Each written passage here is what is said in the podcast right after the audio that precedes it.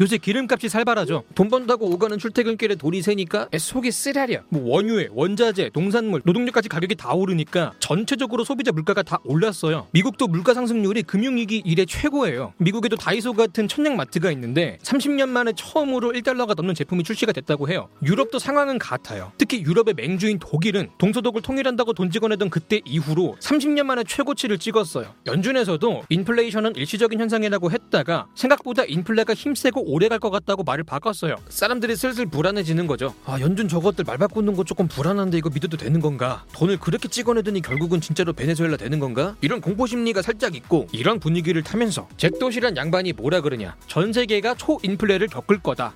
이 사람이 트위터 창업자거든요. 일론 머스크도 거들고 있어요. 문제는 이 양반들이 코인 성애자라는 거죠. 발언의 의도가 조금은 순수한 것 같지가 않은 게 초인플레로 화폐가 휴지가 된다는 믿음이 퍼지면 코인으로 투자가 몰리겠죠. 자기들이 하는 코인판 키 우려고 선동하는 거 아니냐? 이런 의심을 하는 목소리가 또 있고 사실 전 세계가 초인플레면 세상이 망한다는 말인데 조금은 냉정하게 바라볼 필요가 있을 것 같아요. 그래서 오늘은 최근의 인플레이션에 대해서 알아보겠습니다.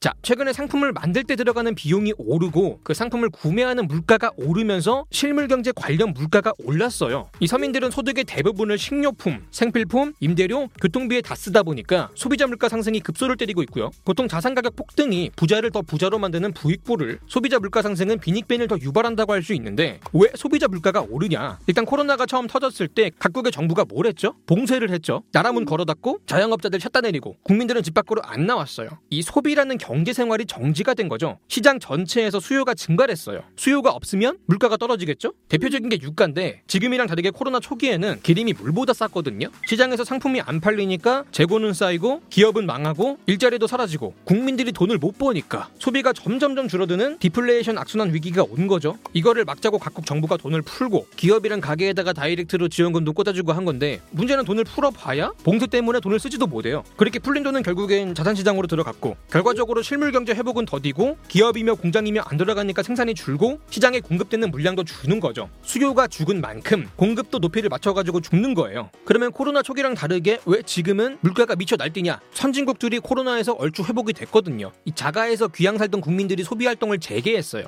농익은 스트레스에 대한 보상 심리로 보복 소비라는 광적인 소비에 들어갔고요. 눌려있던 수요가 터진 거죠. 문제는 수요가 오른 만큼 공급이 바로 따라 오르지를 못한다는 거예요. 이미 고인이 된 기업들이 곧바로 관짝 뚜껑 따고 나올 것도 아니고 이 수급 불균형이 인플레의 근본적인 이유인데 경기 회복 단계에서 일시적인 인플레이션은 자연스러운 현상이다. 연준의 제롬 파월 의장이 이런 말을 한 이유가 있는 거죠. 금융 위기 때도 이런 패턴이었고 아무래도 선진국들은 시스템이 있으니까 코로나 터널에서도 먼저 빠져나가는 모양새고 백신 접종도 거의 다 끝나가요. 그래서 서구권 선진국에서는 수요가 폭발하고 있고 특히 동양에서는 중국이 제일 먼저 회복을 하면서 그 거대한 인구가 소비를 시작한 게 또 크고요. 문제는 이제 개도국들인데 기반이 약하니까 코로나 피해도 크고 회복이 더디거든요.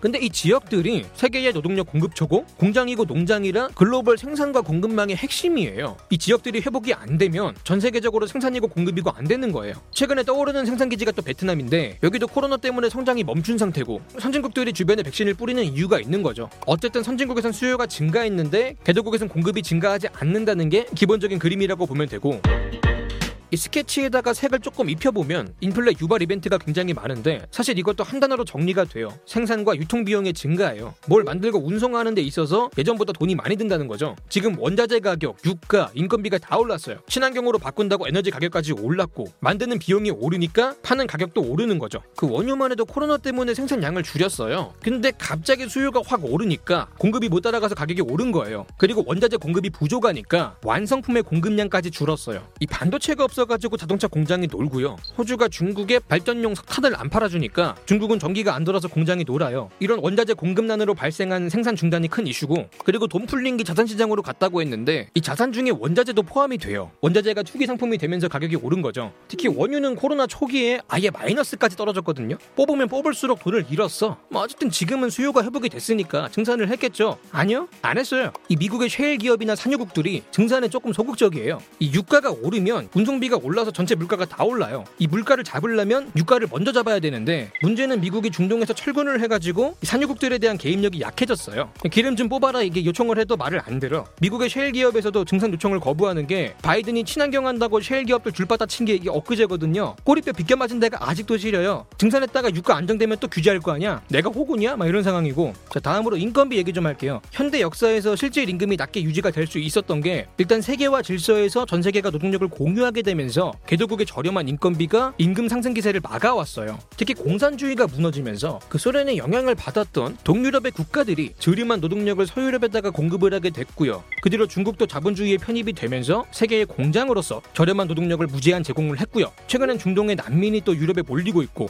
이 기업 입장에서는 외국의 저렴한 노동력이 넘치기 때문에 굳이 자국민들의 임금을 올려줄 필요가 없는 거야. 근데 최근에 팬데믹으로 국경이 붕괴가 되면서 외국인 노동자들 공급이 끊긴 거죠. 노동력이 부족해지니까 인건비 가 오르고 생산 비용이 증가하니까 물가가 오르는 건데 다음으로 최근 트렌드가 탈세계화 그리고 반신자유주의예요. 이게 뭔 소리냐면 세계화로 노동력을 공유하게 되면서 기업들은 저렴한 인건비로 이득을 취했지만 자국민들의 일자리가 외국으로 넘어가면서 국민들이 가난해졌고 양극화가 됐다. 이런 주장이 나오기 시작했어요. 특히 중국을 글로벌 생산기지로 쓰는 동안에 중국이 강력한 독재 국가로 성장을 했고 그런 중국의 생산 시스템을 의존하는 게 문제가 되고 있다. 이런 얘기들이 스멀스멀 나오기 시작하면서 탈중국, 탈세계화가 진행이 되고 있어요. 공장을 자국으로 이동시키고 국내 제조업을 육성하고 공급망 자립을 이루겠다. 일자리도 자국민들에게 돌려주겠다. 이러고 있거든요. 근데 선진국들은 자국민들 인건비가 비싸잖아. 결국은 비싼 자국민들을 쓰기 시작하면서 생산 비용이 증가하겠죠. 물가도 오를 거고. 원래 이 신자유주의와 세계화의 목표는 성장이었어요. 비용은 최소화하고 효율은 최대화를 해왔죠. 근데 이런 시대가 저물고 있어요. 비용은 많이 들고 효율이 안 나오더라도 친환경적이고 노동 윤리적인 경영을 요구하고 있어요. 뭐 예를 들면은 각종 친환경을 표방하는 기업들이 주 목을 받고 있고요. 그 패션 업계에서는 신장 위구르에서 착취를 통해서 만들어진 면화를 쓰지 않겠다. 이런 식으로 윤리 경영으로 마케팅을 하고 있어요. 근데 사실 윤리를 지키는 거는 돈이 필요해요. 이런 변화하는 과정이 결국은 생산 비용을 늘리고 한동안 인플레를 주도할 거예요. 효율에서 비효율로, 저비용에서 고비용으로, 단기 성장 목표에서 지속 가능 성장을 목표로 경제 구조가 변하고 있다는 거죠. 여기까지가 이제 인플레이션에 대한 의견들을 모아봤는데 이게 결국은 장기적으로는 디플레이션으로 가게 될 거다. 이런 의견들이 또 많거든요. 왜 그런가 좀 알아보면은 기본적으로 공 급은 수요를 따라가기 때문에 원자재며 원유며 공급 부족 문제도 해결이 될 거고요. 인건비 증가 역시 자동화가 되면서 해소가 될 겁니다. 친환경 에너지도 기술 혁신이 되면은 비용이나 효율이 나아지겠죠. 사실 경제학자들은 오히려 인플레가 끝난 뒤에는 저성장이 올 거라고 보고 있어요. 역사를 보면은 금융위기 이후로도 쭉 저성장이었고 극단적인 전망은 디플레까지도 예견을 해요. 일본이 대표적인 케이스인데 어쨌든 인플레는 끝나긴 할 거예요. 근본적인 원인이 돈을 푼 건데 이것도 계속 할 수가 없어요. 베네수엘라 될 게 아니면 돈 푸는 것도 멈추긴 할 건데 문제는 인플레 속도가 생각보다 빨라지면서 돈줄을 빨리 묶어야 되는 상황이 온 거예요. 그렇다고 진짜로 지금 당장 돈을 묶기에는 아직 시장의 준비가 덜 됐다는 게 문제예요. 이 준비가 됐다는 지표가 크게 두 가지가 있어요. 일단 경기가 회복이 돼야 됩니다. 그리고 부채 비율이 낮아야 돼요. 뭔 소리냐? 이 GDP도 결국은 사람이 일을 많이 하고 그만큼 돈을 많이 써줘야 올라가거든요. 수요가 늘면 기업도 생산을 늘리고 생산해줄 사람이 필요하니까 고용도 늘리고 그렇게 돈 버는 국민이 많아지면 시장에 돈을 많이 쓸 거고 수요가 다시 또 오르면서 경기 회복의 선순환이 돌아가는데 문제는 지금 미국이 제일 중요한 고용 지표가 별로 안 좋아요. 기업들이 고용을 못 늘렸다? 앞에서 말한 선순환이 안 돌아가겠죠? 해서 아직은 돈을 묶을 준비가 안 됐다는 거예요. 그리고 금리를 올리는 것도 골치가 아픈 게 지금 기업이나 가게에 빚이 많아요. 기업은 팬데믹 버틴다고 빚지고 가게에서는 자산 시장이 폭등하니까 대출 받아가지고 투자하고 이런 시국에 금리를 올리면 어떻게 되겠어요? 기업이나 가게가 내야 되는 이자가 커지면서 이거를 못 내고 파산을 할 수도 있다는 거죠. 금융 위기 때는 6년이라는 시간을 주고 금리를 인상했어요. 빚을 갚을 시간을 줬다는 거죠. 근데 지금은 코로나가 터진 지 2년이 채 안 됐거든요. 금리를 올리기에는 조금 빠를 수 있다는 거예요. 좀 극단적으로 얘기를 하면은 인플레를 냅둬가지고 베네수엘라가 될 것이냐, 인플레를 갑자기 멈춰가지고 거품이 터진 일본이 될 것이냐, 여기서 저울질을 잘 해야 되는 건데 지금까지 연준이 하는 말을 보면요, 인플레를 막겠다는 의지를 점점 더 강하게 보여주고 있어요. 양적 완화를 줄이고 금리를 올리겠다고 하고 있는데 베네수엘라보다야 일본이 낫다는 거죠. 뭐 실제로 일본처럼 되진 않겠지만 이런 판단을 내린 근거가 고용 지표를 제외하면은 미국의 다른 경제 지표가 꽤 회복이 됐거든요. 최선의 타이밍은 아닐지라도 충분히 충격을 관리할 수 있다고 보는 것 같아요.